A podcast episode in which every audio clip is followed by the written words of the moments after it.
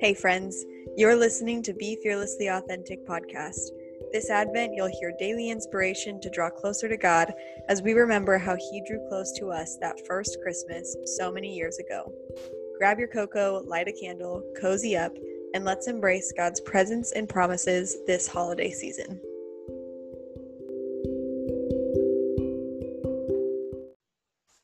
Welcome to day two of Advent.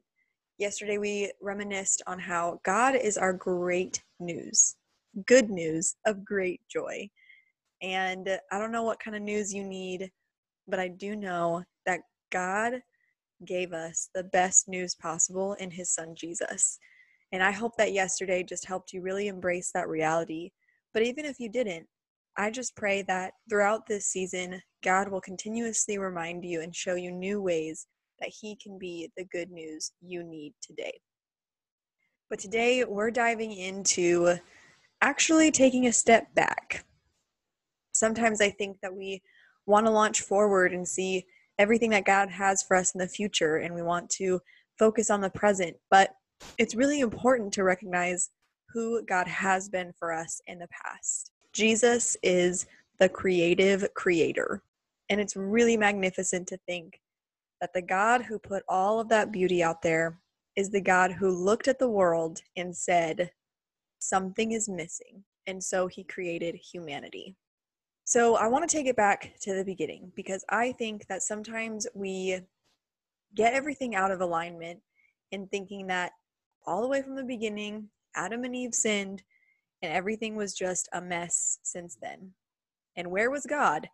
Well, when they sinned, he kicked him out of the garden. What kind of good God would do that? How is that grace filled?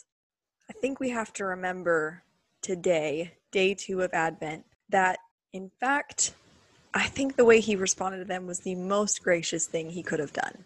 To grasp the beauty and awe of the gift of Jesus at Christmas time, it's really important to go back to the beginning of time to remember that God's plan was set for all of it. In the seven days God created the world, he made water, sky, land, plants, birds, fish, mammals, reptiles, and humans. Literally everything you see, feel, touch, hear, and smell in nature is all because of God's creativity. And when he finished creating, he said, This is very good. Everything else that he created, the land, the sky, plants, all of that, was good. But when he created humanity, when he finished creating us, he said, This is very good. God is so proud of what he created in you and me.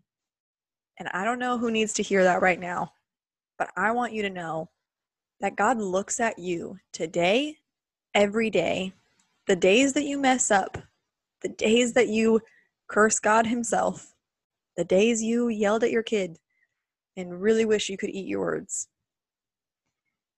God still looks at you and says, I love you. But then, even when he ascended back to heaven, he didn't leave us, he stayed with us through the Holy Spirit. But things definitely got messy. If you remember, this first section of this Advent Miracles in the Meantime is all about remembering how God meets us in our messiness. And well, we all know the story of Adam and Eve things definitely got messy. So I wanted to actually just take some time and read from Genesis 3. So, you know, in Genesis chapter 2, God said, You may surely eat of every tree of the garden, but of the tree of the knowledge of good and evil you shall not eat. For in the day that you eat of it, you shall surely die.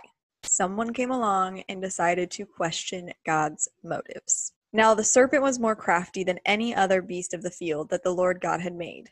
He said to the woman, Did God actually say, You shall not eat of any tree in the garden?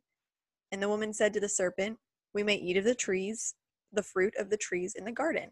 But God said, You shall not eat of the fruit of the tree that is in the middle of the garden, neither shall you touch it, lest you die. But the serpent said to the woman, You will not surely die. For God knows that when you eat of it, your eyes will be opened, and you will be like God, knowing good and evil. So when the woman saw that the tree was good for food, delights to the eyes, and that the tree was to be desired to make one wise, she took of its fruit and ate, and she also gave some to her husband who was with her, and he ate. Then the eyes of both were opened, and they knew that they were naked, and they sewed fig leaves together and made themselves loincloths. As we come to the end of chapter 3, this is the account of God driving them out of the garden. The man called his wife's name Eve because she was the mother of all living. And the Lord God made for Adam and for his wife garments of skins and clothed them. We did not need to be clothed. We felt shame when sin entered the world. And God didn't look at us and laugh that we were feeling shame. He clothed them.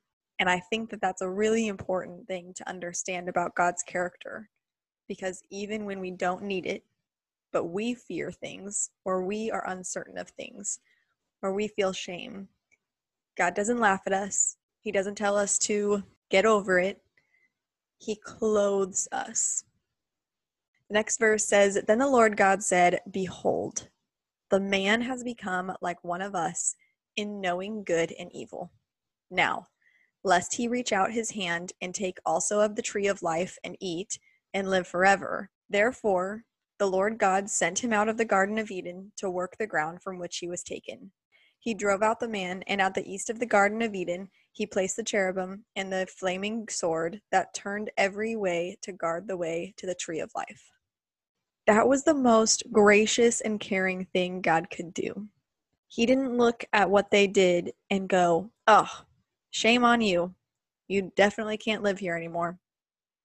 No, he looked at what had happened and he realized that if they were to eat of the tree of life at any point after eating of the tree of knowledge of good and evil, with the tension of knowing good and evil, with that weight of shame that came when they had eaten of that tree. And God looked at that and said, No, his plan from the beginning was not that we would feel that weight because that is his burden to bear. So instead of allowing them to potentially eat of the tree of life, which was actually a good tree that they were able to eat from, he realized that that would cause a ripple effect of terrible consequences. And he wanted so much more for humanity. He wanted so much more for you and me. God recognized the weight of what life would be like for humanity, knowing good and evil, facing the sinful nature within us, and having to live forever like that. I don't know about you, but I'm grateful he banished Adam and Eve from an eternity of knowing pain and suffering. And the beautiful, beautiful truth is that even when things got messy, God had a plan. He knew all along that the plan was not for us to bear that burden alone and to bear it for eternity. He knew what was best, and he was ready for the redemptive promise in his son Jesus that would come many years later. There are many, many stories throughout scripture and throughout history where we can see God's absolute grace wrap around the messiest of humans. We'll get to some of those stories in later days of Advent this year, but I just want you to think about this beginning of time moment and maybe think about a time where you messed up. There are consequences for our sin, but sometimes I think we overlook the protection of those consequences. And I think that through this act of grace in sending us out of the garden, God was revealing one of the greatest characteristics of who He is. In that, A, He always has a plan. Even when we mess up, He has a plan, and it's greater than anything we could ever come up with on our own.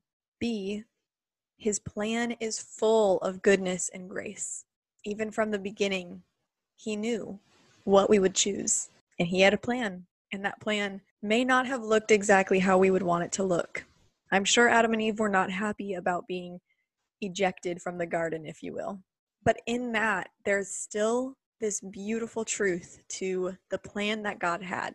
And the grace that started back in the garden is the same grace that continued all the way through the birth of Jesus in Bethlehem and all the way through his death on the cross. And still, all the way through him rising again, him ascending back to heaven, him sending the Holy Spirit to be with us, all to point to the ultimate hope and grace that one day we will be with him forever, not knowing the pain of this world, because of Him driving Adam and Eve out of the garden, we get to live an eternity with Him where we don't have to face the evils of this world. It's the hope that is so much greater than this world because you may be waiting for good news from the doctors, from a friend, from your bank account, but God has good news that is so much greater than all of that. And His grace, starting at the moment we were created, even shown in sending us out of the garden,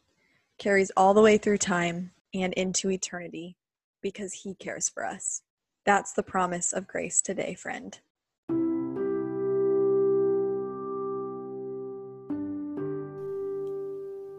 Once again, I'm going to share a nice instrumental song at the end of this, and I just encourage you to take whatever it is you need right now. If you need time to pray, talk it out with God, go for it.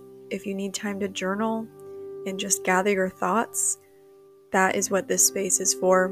If you need to just shut this off, end right now, and go to the next thing God is calling you to, that's okay too. I just want to create this space for you to have to reflect on what God is trying to show you today on the second day of Advent. And I'm praying that whatever little bit of goodness and grace you need to see in God today, that this would just be a spark of something new, of new life within you.